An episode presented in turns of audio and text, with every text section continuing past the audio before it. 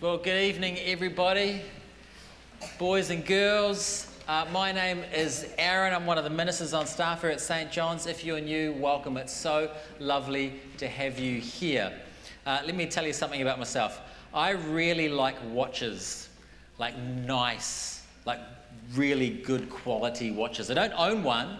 I don't own one, though, because um, before my stepfather, Bill, died, he gave my mother a watch.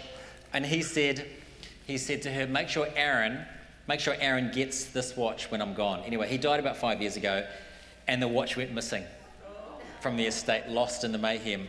And but I've always told myself, Aaron, don't buy an expensive watch because there's one at your mother's house somewhere, somewhere there. So I told myself that story for years. Um, I visited my mum about three months ago in the old country. And uh, and I thought, while I'm there, I've got to find this thing. So I spent a long time searching the house, and I found it in a little black velvet pouch in a box in a dark corner of her closet. And here it is. Here's the watch. This is all a true story, by the way. This is a true story. Here's the watch right here. So I opened it up in a room, and this is it. So uh, probably can't tell from there. Um, eighteen karat gold Rolex. So obviously I was pretty stoked.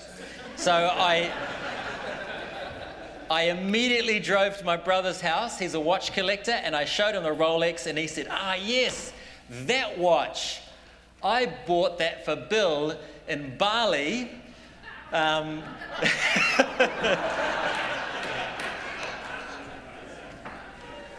ten years ago for twenty bucks.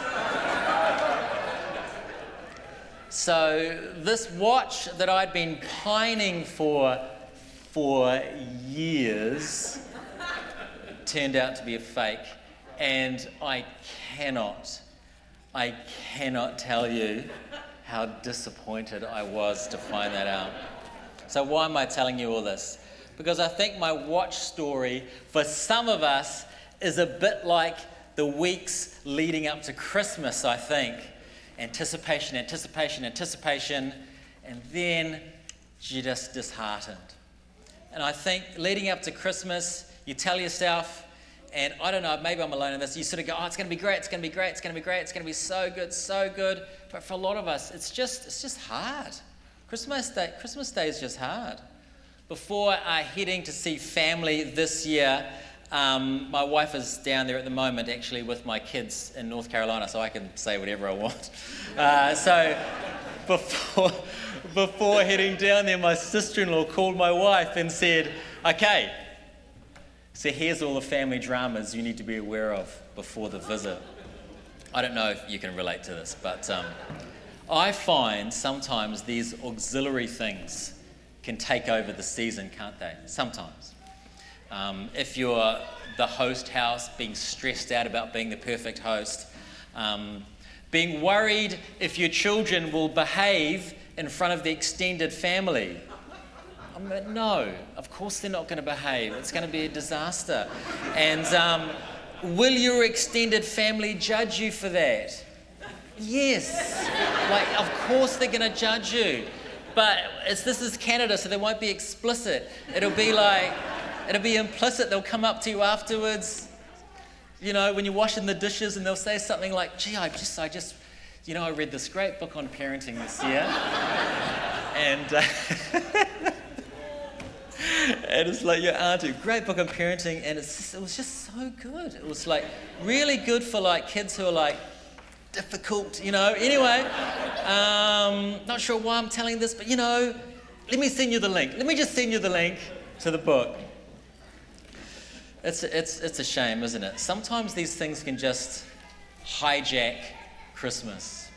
Given all that, it's wonderful, isn't it, to be able to take some time, like right now, take this time right now to refocus, refocus at what is at the center of Christmas, and hopefully turn down the volume on some of these other things that can capture us a little bit. So what's at the centre of Christmas? Well, it's explained really well in our reading, Luke two, one to twenty. It's the classic Christmas reading, isn't it? It's got Mary and Joseph. It's got a baby in a manger, angels and shepherds. It's brilliant stuff. Let's get straight to it. We're not going to mess around. What is the big point of this story? And the big point, what is the, what is the meaning of Christmas? And the angels tell us in verse eleven, "For unto you is born this day in the city of David a Saviour, who is Christ the Lord." The big point is God became a baby. The creator of the universe became a human baby. Now, if you are not super religious, this is kind of a You know, this might be a wild thing to wrap your head around or understand. So maybe a good question to ask is why? Why would God do this? Like, why, why bother? Why would God do this? Let me tell you a story. Dorothy Sayers was a woman who lived in the early nineteen hundreds. This is a true story. She was a committed Anglican. She was an amateur theologian. She was one of the first women to graduate Oxford. And she describes herself, and this will be important later, she describes herself as being not particularly attractive. Now, some of you may have heard of her because she wrote, uh, what she's most famous for is she's a crime, she's a, um, she's a novelist. She's a crime writer. She wrote a series, a long series of books about a guy called Lord Peter Wimsey, who was a detective who solved crimes. Now, about halfway through the series, Dorothy Sayers introduced a new fictional character called Harriet Vane. And Harriet Vane in the books, and this is interesting, Harriet Vane, this new fictional character, was one of the first female graduates of Oxford, was described in the books as not being particularly attractive, and wrote crime novels. And in the series, Harriet Vane meets Lord, meets Lord Peter Wimsey, they fall in love, and they get married, and they solve crimes together. Fantastic, right? Now, here's what some people think. Some people think that Dorothy Sayers looked into the world that she had created in these books, looked at the man she had created, a lonely man, fell in love with him, fell in love with him, and so wrote herself into the story. She looked at the world she'd made and wrote herself into the story. Now, some of you might think, oh, that is very sweet. Isn't that lovely? But do you realize this? This is the story of Christmas. God looked at the world he created, the people he made, he loved them, and he saw the mess we were in, and so he wrote himself into the story. This is the heart truth at the center of Christmas. There is a God who loved us so much, he became one of us so we could know him. So there's the answer to the first question. Why did God do it? One more really quick question though. Why come into the world like this? A baby. What, why not, if God's going to come into, why not just turn up as a spirit? Or a fully grown, really impressive human, like some Amazonian warrior woman princess, or a guy with whose muscles and a really great jawline and like a, a super cool gravelly voice, like the voice of the dad in the movie, the voice of Patrick Swayze's dad in the movie Roadhouse from nineteen eighty-nine. That was a very high context reference there. Sam Elliott, he's got such a great, he's got such a great, people are nodding, he's got such a great voice. Why not come like that? Why not, why did he have to, why did, why not turn up to earth in a more impressive way? Why a baby? Or if, if God was really set on the baby idea, why not be born in a palace? Or a mysterious cave behind a waterfall? Something... Something like inspiring, something like becoming of God. Why a baby in a in a grimy barn? Well, one, one reason is this. It's showing us the lengths that God will go to to be known. The angels in verse fourteen, when they hear about baby Jesus and they see where baby Jesus is being born, they shouted, "Glory to God on high," which is which is high praise.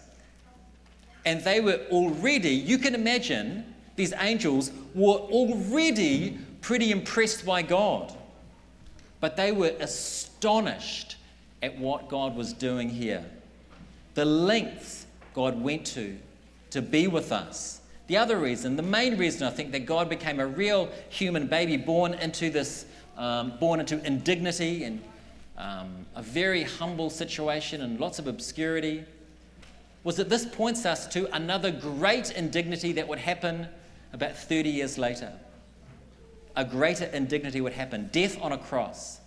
See, the nature of Jesus' birth is this little signpost that points to the nature of his death. God's rightful anger at the selfishness and all the evil in the world poured out on his own son in a humiliation on the cross, so it wouldn't be poured out on us. Folks, God wants to know you. Look at what he's willing to go through to make that happen. That's the big story here. God is good. You can trust him with your life. Look at what he has done for you. So that's the meaning of Christmas. I hope it doesn't get too crowded out with all the other stuff. Again, like I said at the start, if you're not super religious and you want to hear more about this, you want a space to kind of chat about it, we're running a discussion group early next year in January. It's called Come and See. It'll run for three consecutive Wednesday evenings in January. Here's a little flyer here. Um, you can bring all your questions, all your ideas to that. We'll take them very seriously. Um, grab one of these flyers out the back on the table there, or go to the website. I think, I think this. If what I've said tonight is true, if this is true, it's probably worth spending some time thinking about, isn't it? And now I want to invite the Kennedy Carter family up to come and pray for us.